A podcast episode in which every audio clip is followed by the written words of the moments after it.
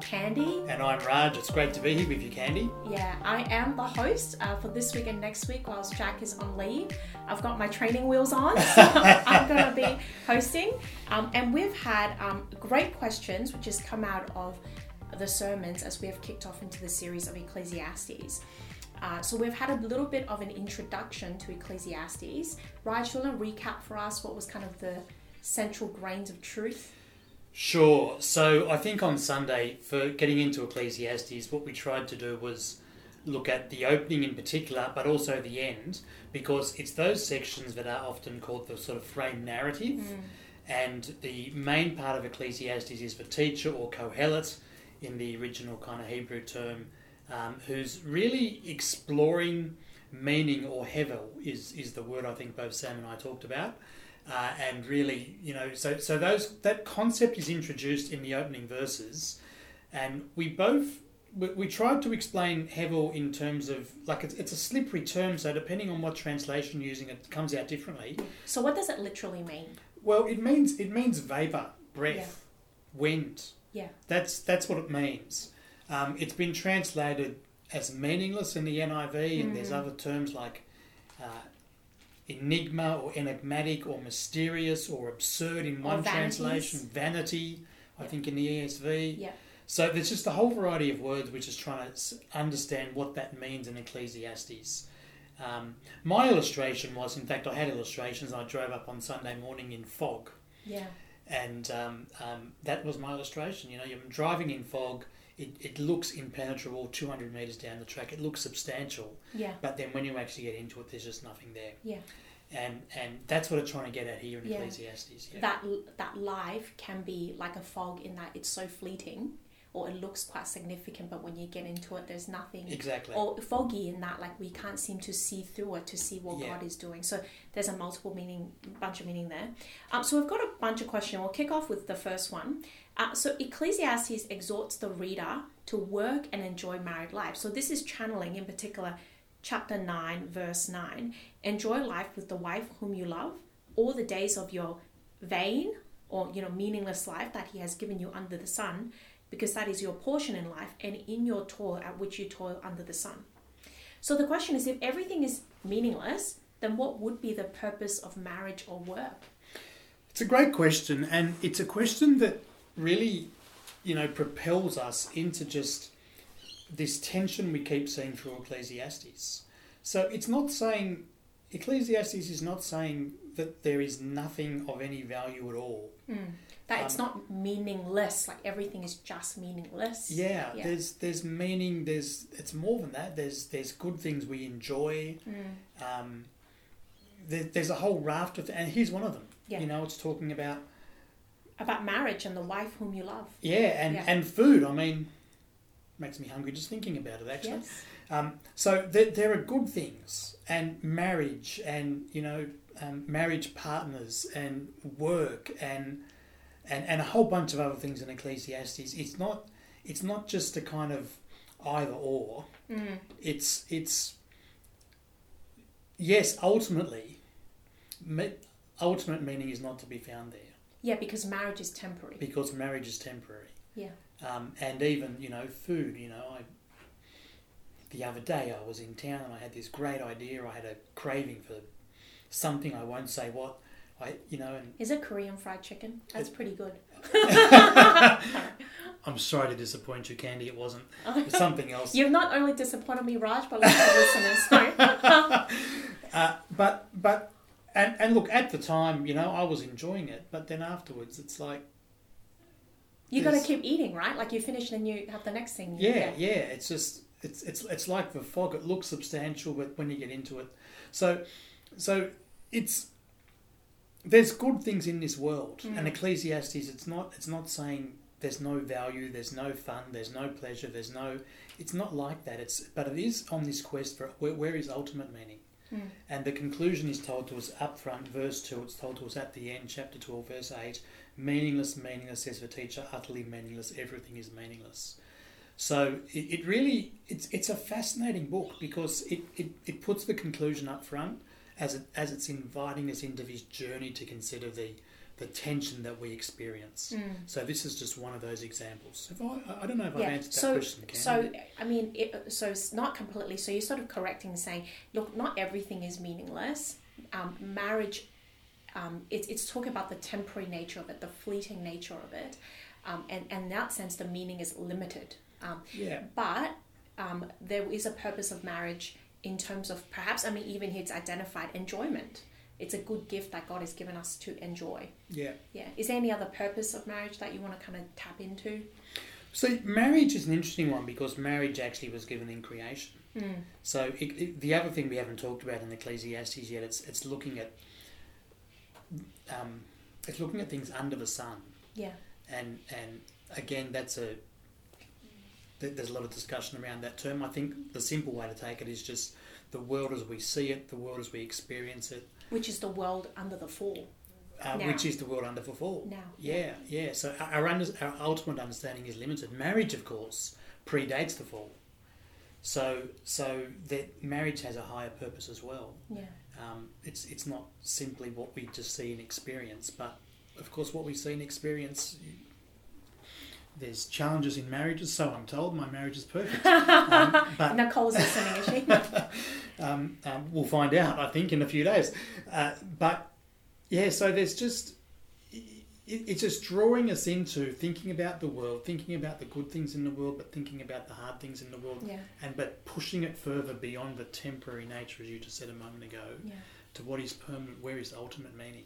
Because marriage is in creation, but also a new creation in terms Yeah. of with Christ and the church. Yeah, And so there is sort of that aspect there. And I guess Yeah. Ephesians 5 would kind of tap Yeah. more of that.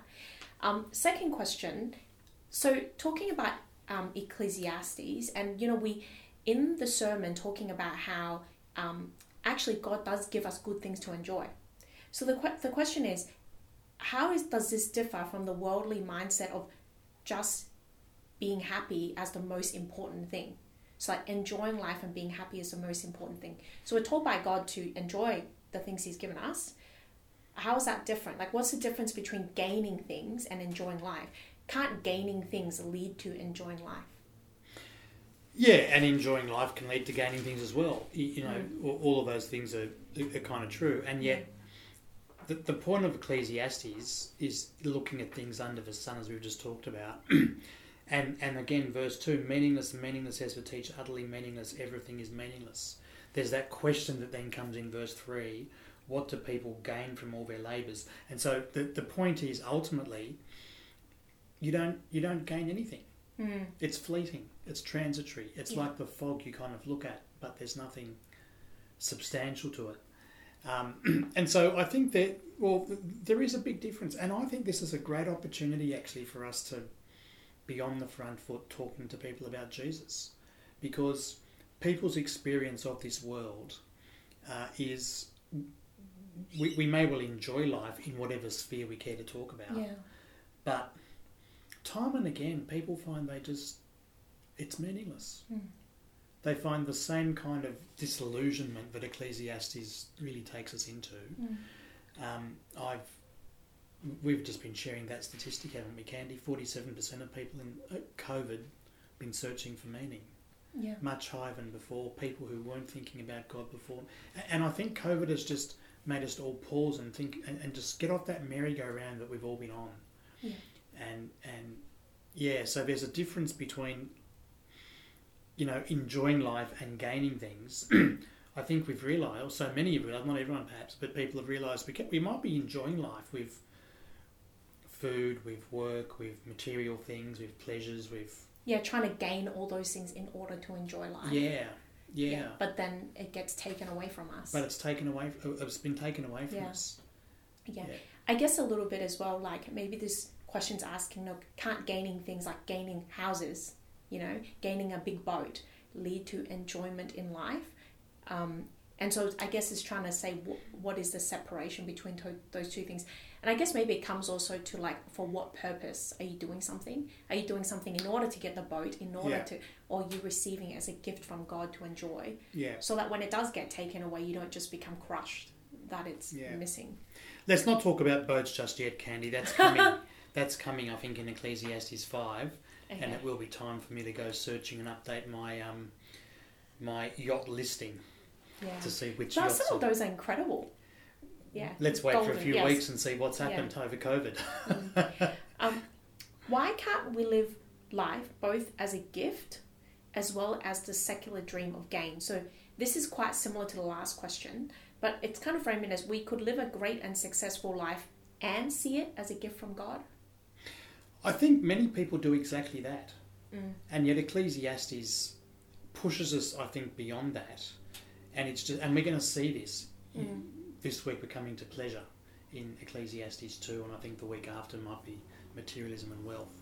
And so we're just going to see, you know, if if just observing under the sun, so many people have been down this path of um, living the secular dream, thinking that is of that as gain, but have become disillusioned.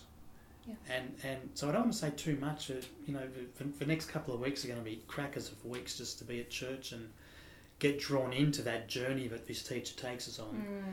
But the overall pattern he's already set up for us that that ultimately um, that's not where gain is to be found. And even looking at the world on its own terms, even looking at as we experience the world and as we observe the world, we see that time and time again. Yeah, that Yeah. you could kind of have a great and successful life, but you know, it could all be taken away from you. You know, Proverbs talks about money growing wings, and that's the thing, right? God gives a, he's a gift giver, but he also gives different things at different points in life, and so we're not really finally in control, isn't it? Yeah, and, and um, Ecclesiastes will say things like you can't take it with you. Yeah, You know, many have tried.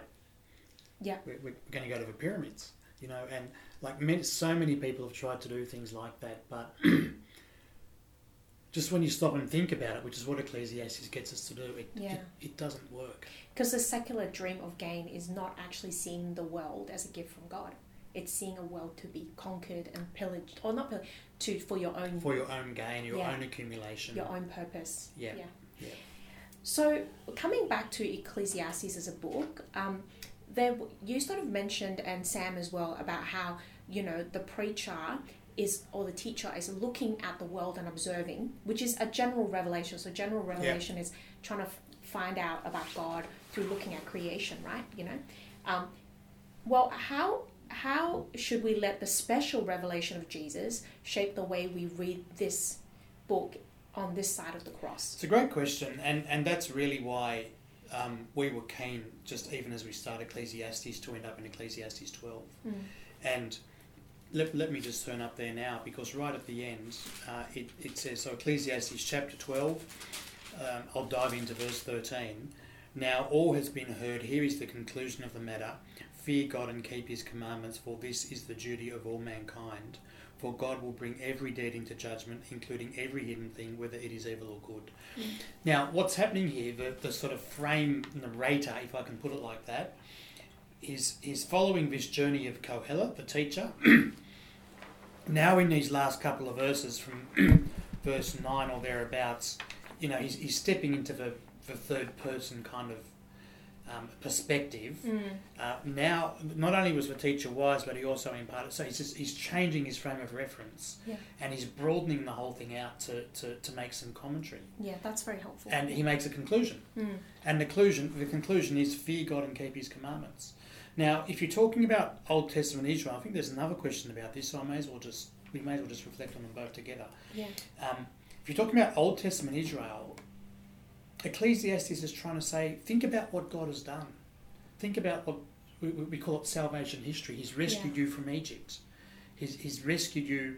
By this stage of Ecclesiastes, right, and he- he- they've also been rescued from the exile. Um, God has acted so powerfully, and you think about the Ten Commandments, and you know the, the most basic one there is to fear God.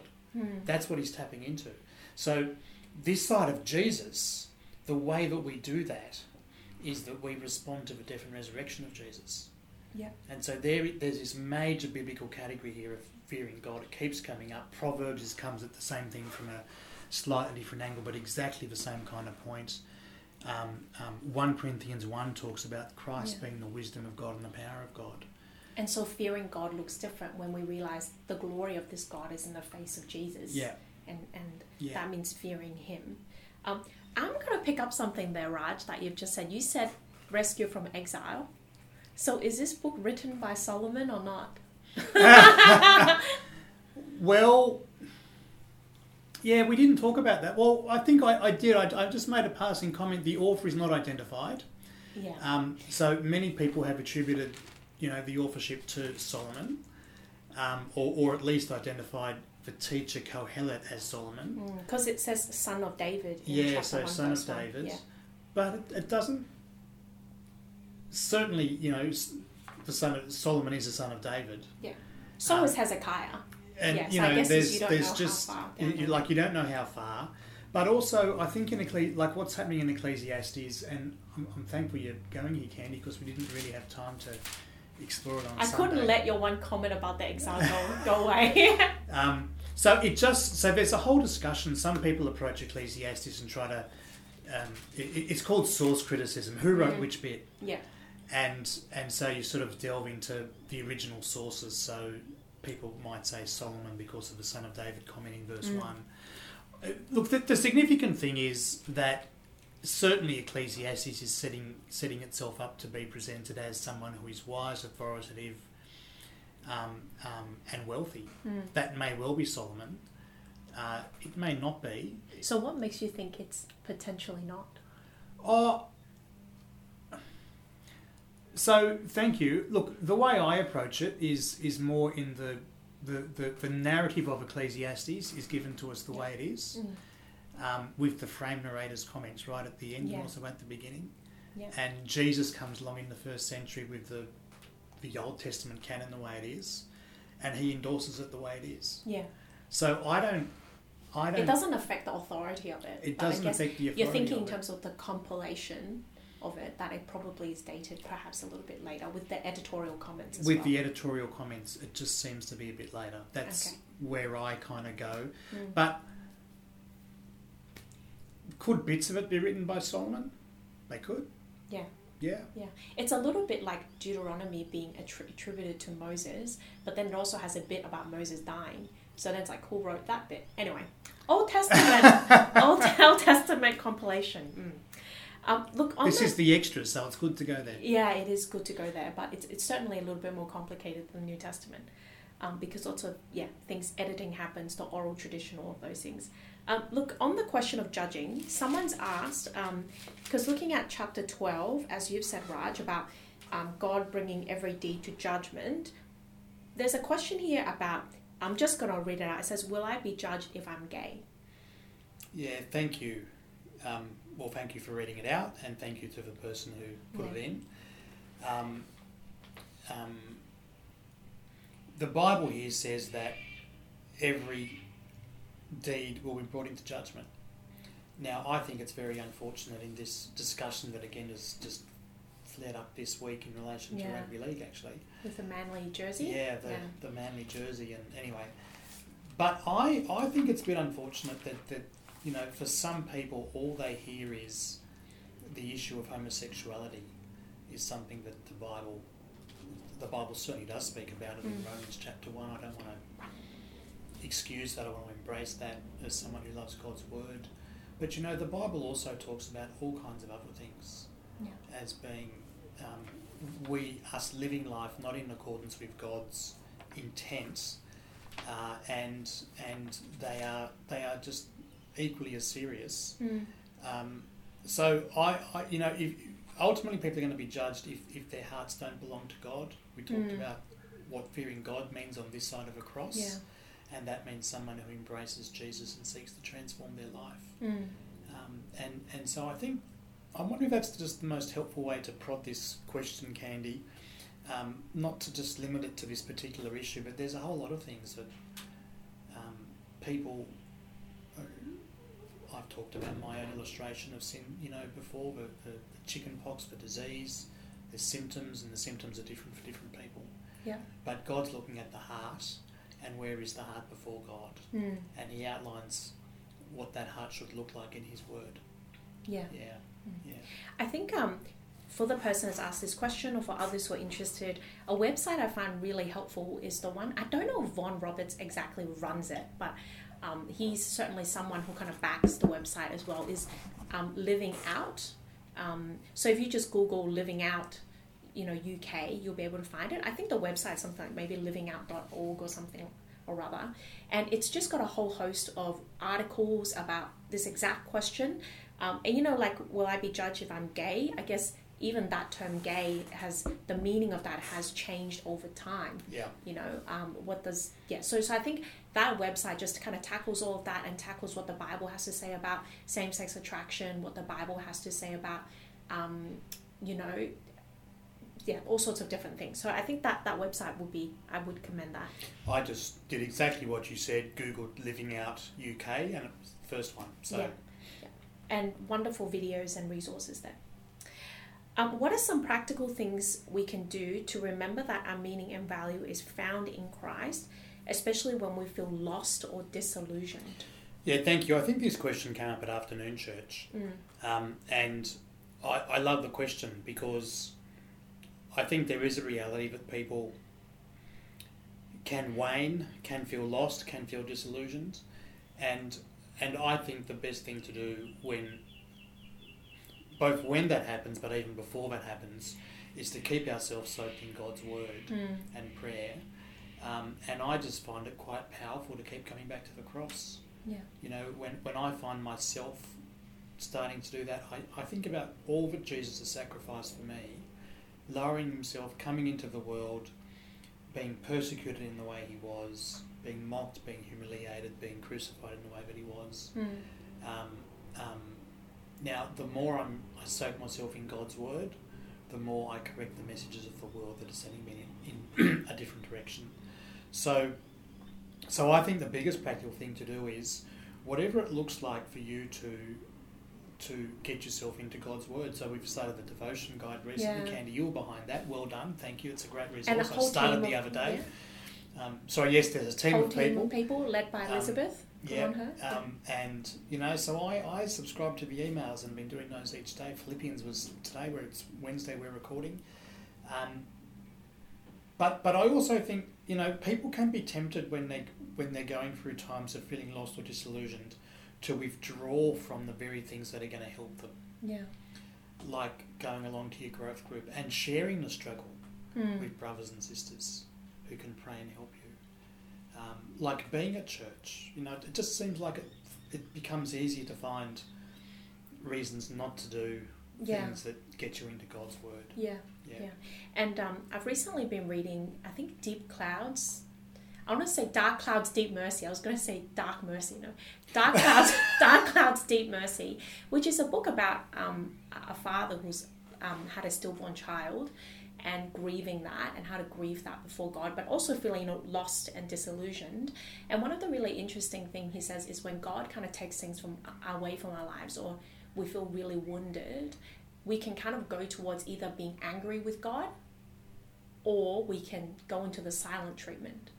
Um, and how do we actually grieve in front of God the way that the psalmist does and not hide our feelings but bring them to God and being honest with God and vulnerable?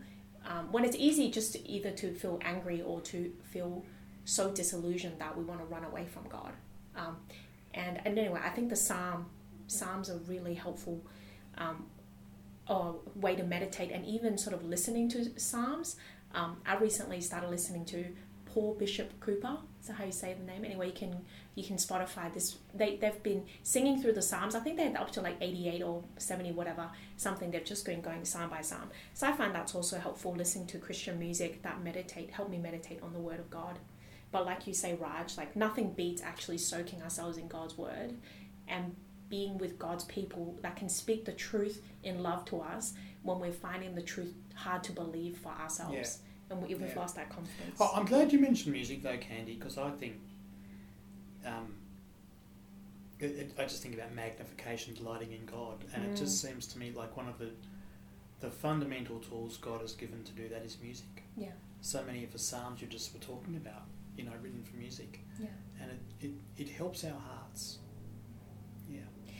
Um, last question. Um, uh, if your lifestyle is significantly different from those who you're close to in terms of finances and material objects, how should we as Christians then interact with them? Do we hide these things or what? I don't exactly know how to phrase, but I hope you catch my meaning. so I, I was talking to Raj and I was saying I don't didn't catch the meaning, but Raj, you did. So do you want to explain the question and give us an answer? Well, look, I'm I'm I'm guessing. uh, Okay. you know, I'm the, the meaning I'm catching Okay. is is that of a Christian person who is is has made different choices because they find their meaning in different things. So let me just take an example. A Christian person, um, two Corinthians eight, will probably give Mm. and just have an attitude of. In fact, I had a coffee with a guy yesterday who told me it's one of his deliberate things. He's he runs a business of some kind, and one of the deliberate things he does is give to support ministries. It's a delightful conversation, actually, for lots of reasons. Now, I take it that's going to be different to someone else who might be running the same kind of business, but is accumulating. Yeah. So the way I'm taking this question is there's a lot there's there's a lifestyle that is significantly different um, from someone else, and there's a relationship, they're close, they're friends, whatever it might be. And so, how should the Christian person interact with the other person? Mm.